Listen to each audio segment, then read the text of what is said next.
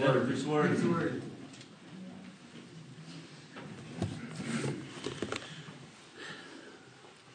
A true sign of a child of God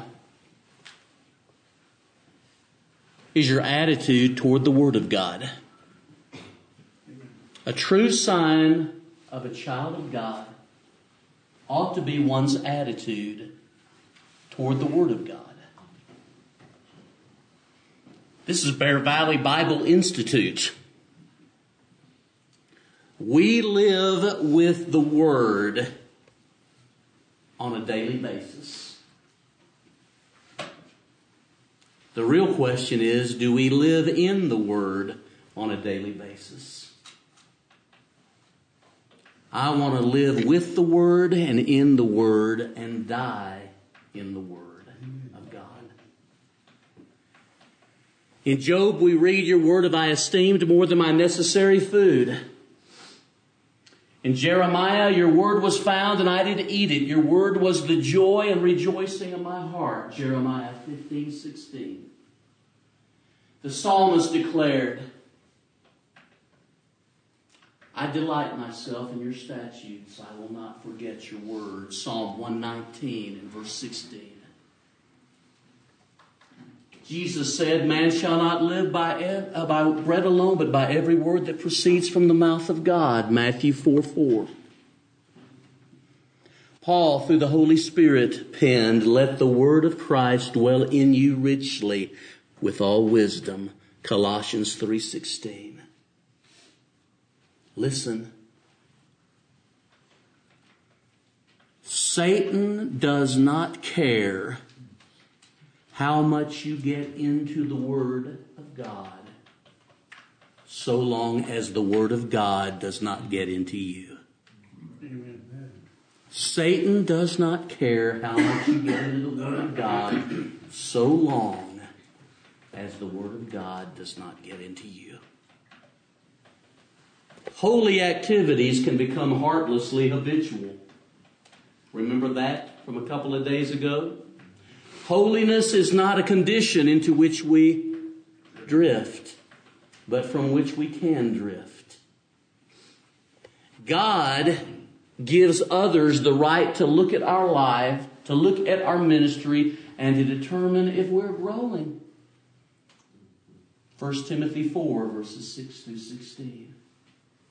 How important it is for us to evaluate well to weigh our souls as we talked about Monday and to weigh our souls appropriately. But we also talked a little bit in our chapel yesterday about a theology of remembrance and how prone we are to remember what we should not and we forget what we ought not. That we write our blessings in dust and our injuries and offenses in marble. Today I want to talk to you about the Word of God. How audacious of me to talk to people who are faculty and students in a school of preaching about getting into the Word of God. I think that it's probably a good subject because Satan doesn't care how much we get into the Word of God as long as the Word of God does not really get into us. I want to talk to you about internalizing God's Word. Internalizing God's Word about God's Word becoming such a part of us that as the old story goes, that if we were cut, we would actually bleed Bible. Think about that. Talk about applying yourself wholly to the text and then applying the text wholly to ourselves. That old statement by Bengel, the Word of God was meant to be How does one go about internalizing the Word? How do we make it part of our, our lives, part of our very DNA, spiritually speaking? Here on the board, you'll see seven. Seven approaches that lead to internalizing the Word. They'll sound awfully familiar. Let's go over them together. Hearing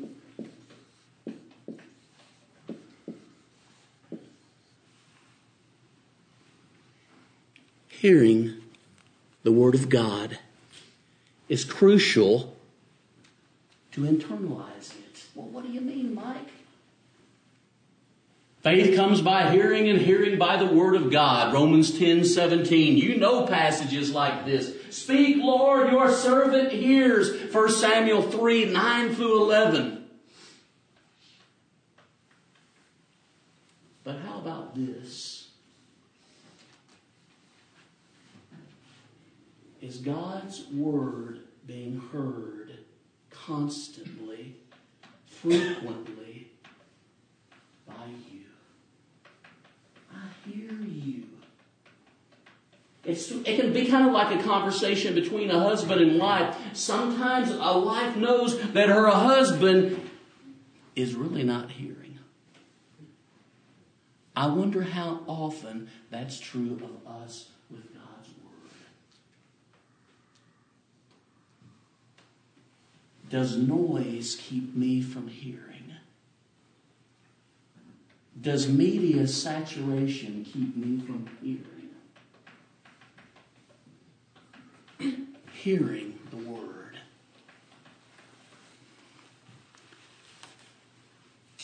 Reading God's Word is essential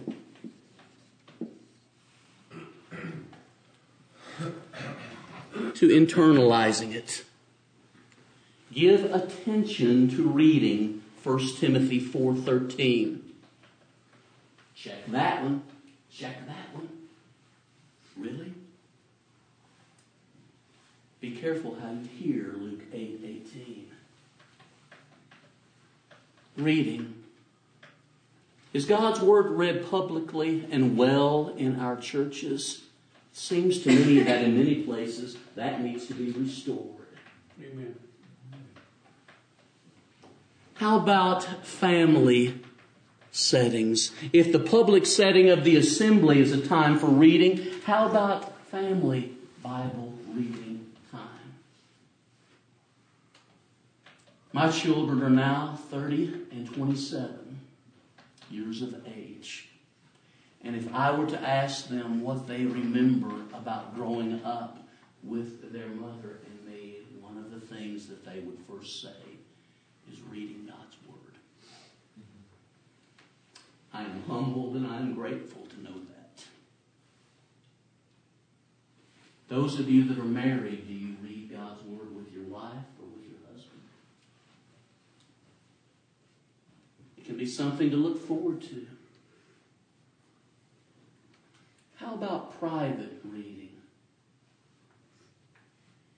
It is so easy for the academic exercise that the students here are engaged in and the faculty are engaged in, in teaching, for holy activities to become nothing more than a heartless habit. There's sermons to preach, Corey. There's classes to prepare. There's tests to take. And we want to do well. That's understandable. Public reading, family reading, private reading. And think of it this way, by way of illustration. Reading God's Word should be like going over a beautiful, pristine lake in a motorboat. Sometimes you slow down just a little bit, but you're just going across it and you're noticing the beauty, the trees, the cool of the, the day. It's just a perfect day. The sunshine.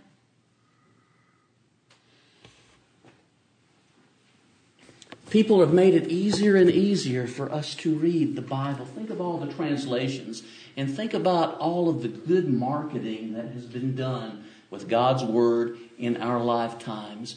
I have the English Standard Version of just Psalms that I stole from Michael Height's office just before chapel today. They've taken all of the books of the Bible, haven't they? And they have put them in smaller copies where it's one book and perhaps two or three.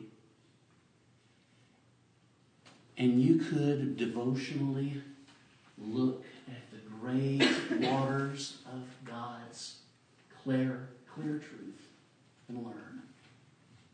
Speeding on as you read from book to book.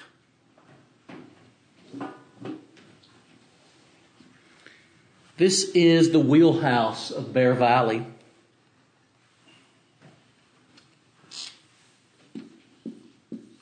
Study. Going back to that illustration, if reading is like going over the lake uh, in a motorboat, study is like rowing in a glass bottom boat. Wow. Look at this that's up closer to me. It's right up against the glass. I can see the bottom. I can see something of the depths. And so we're talking about exegesis, and we're talking about word study, and we're talking about grammar, and we're talking about history, and we're talking about literary type and genre. We're talking about these things.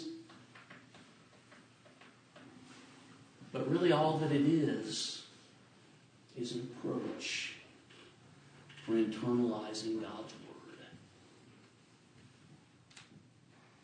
We study, we internalize the Word to conform to the image of God's Son.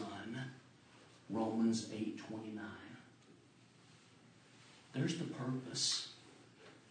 Why do we put God's word uh, gives such emphasis to it. It is because we love God and want to conform to the image of God's Son. I'm going to tell you, exegesis alone will not help you internalize the word. It is a way of internalizing, but not the only one. What about hearing, reading? What about study? What about memorizing?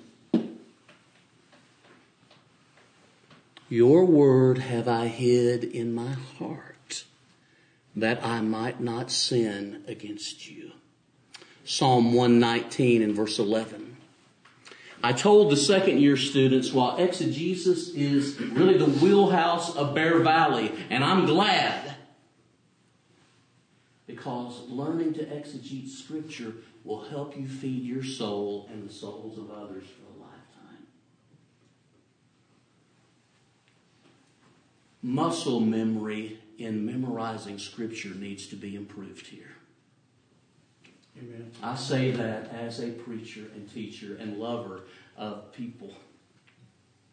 Memory muscle needs to be improved where great text concerning faith and baptism and the church and love and peace and joy and so many other marvelous themes Jesus and his deity, Jesus and his humanity, all of these things come to us. Just like that.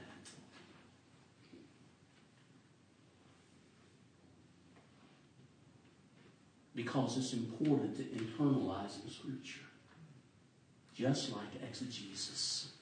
A lot of times we think of memory and it can be so rote, but I tell you what, after we talked about a biblical theology of memory yesterday, memorizing God's Word isn't something that you're doing to show off about how much you, of God's Word you know. but because you want to have God's Word in you so you can form, can conform to Jesus.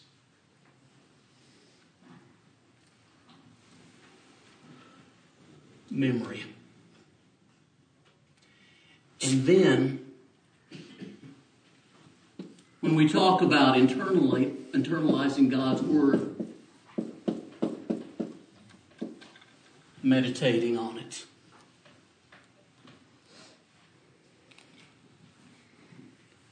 In his law he meditates both day and night. Psalm 1, 1 through 3. Joshua was, to- was told if you want to have success, meditate on my word, Joshua 1, 6 through 9. And don't swerve from it to the left or to the right. to meditate. Think of your mind and heart as hot water. For some of us, it won't be very hard because I'm in hot water right now, probably after what I said about exegesis. But anyway,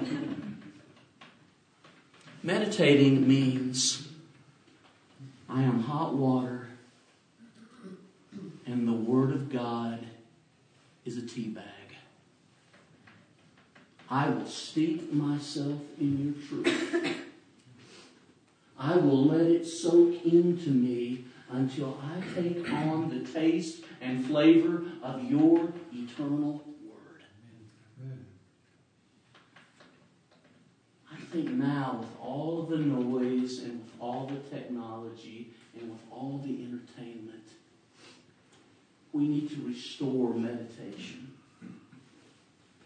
as a way of internalizing God's Word, of chewing on it, of thinking about it, of letting it get in to us. Amen.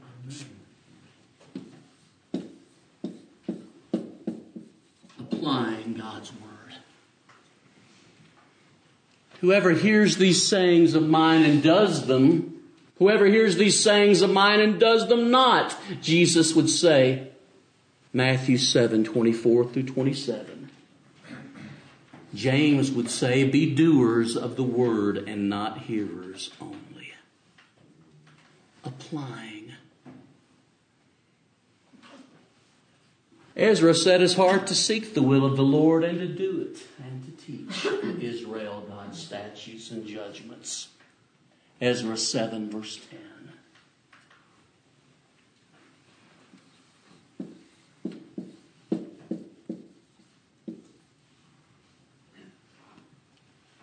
praying God's Word.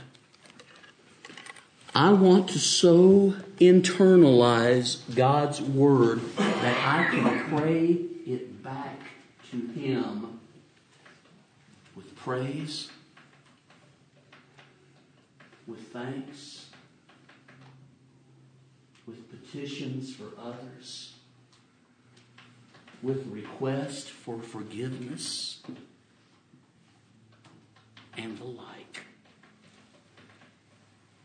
To study Christ and his praying is to be humbled, but one of the things you can't help but notice, even on the cross when he prayed, he was praying Scripture. Father, into your hands I commit my spirit.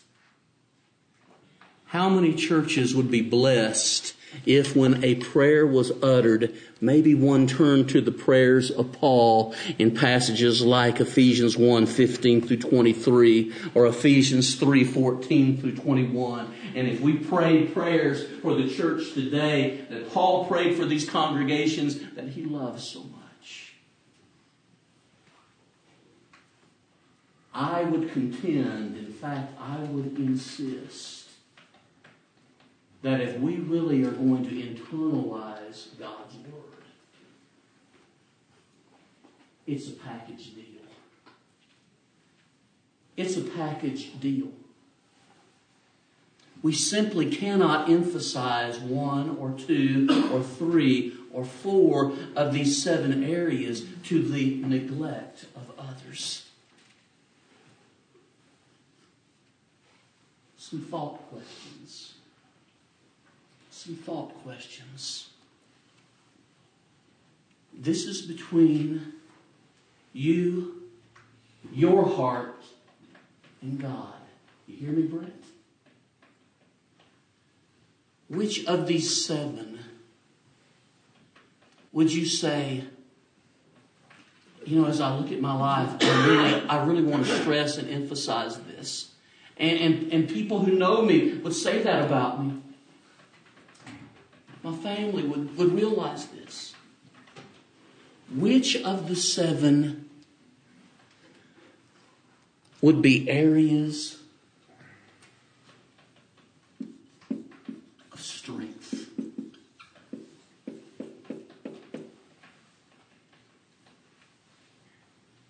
Which of the seven would be areas of weakness and that need much more development to have a vibrant internalization of God's Word in us?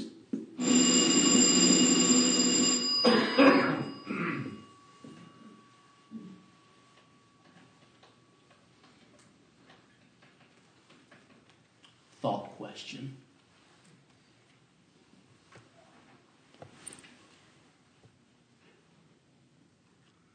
What about our Lord? About Jesus?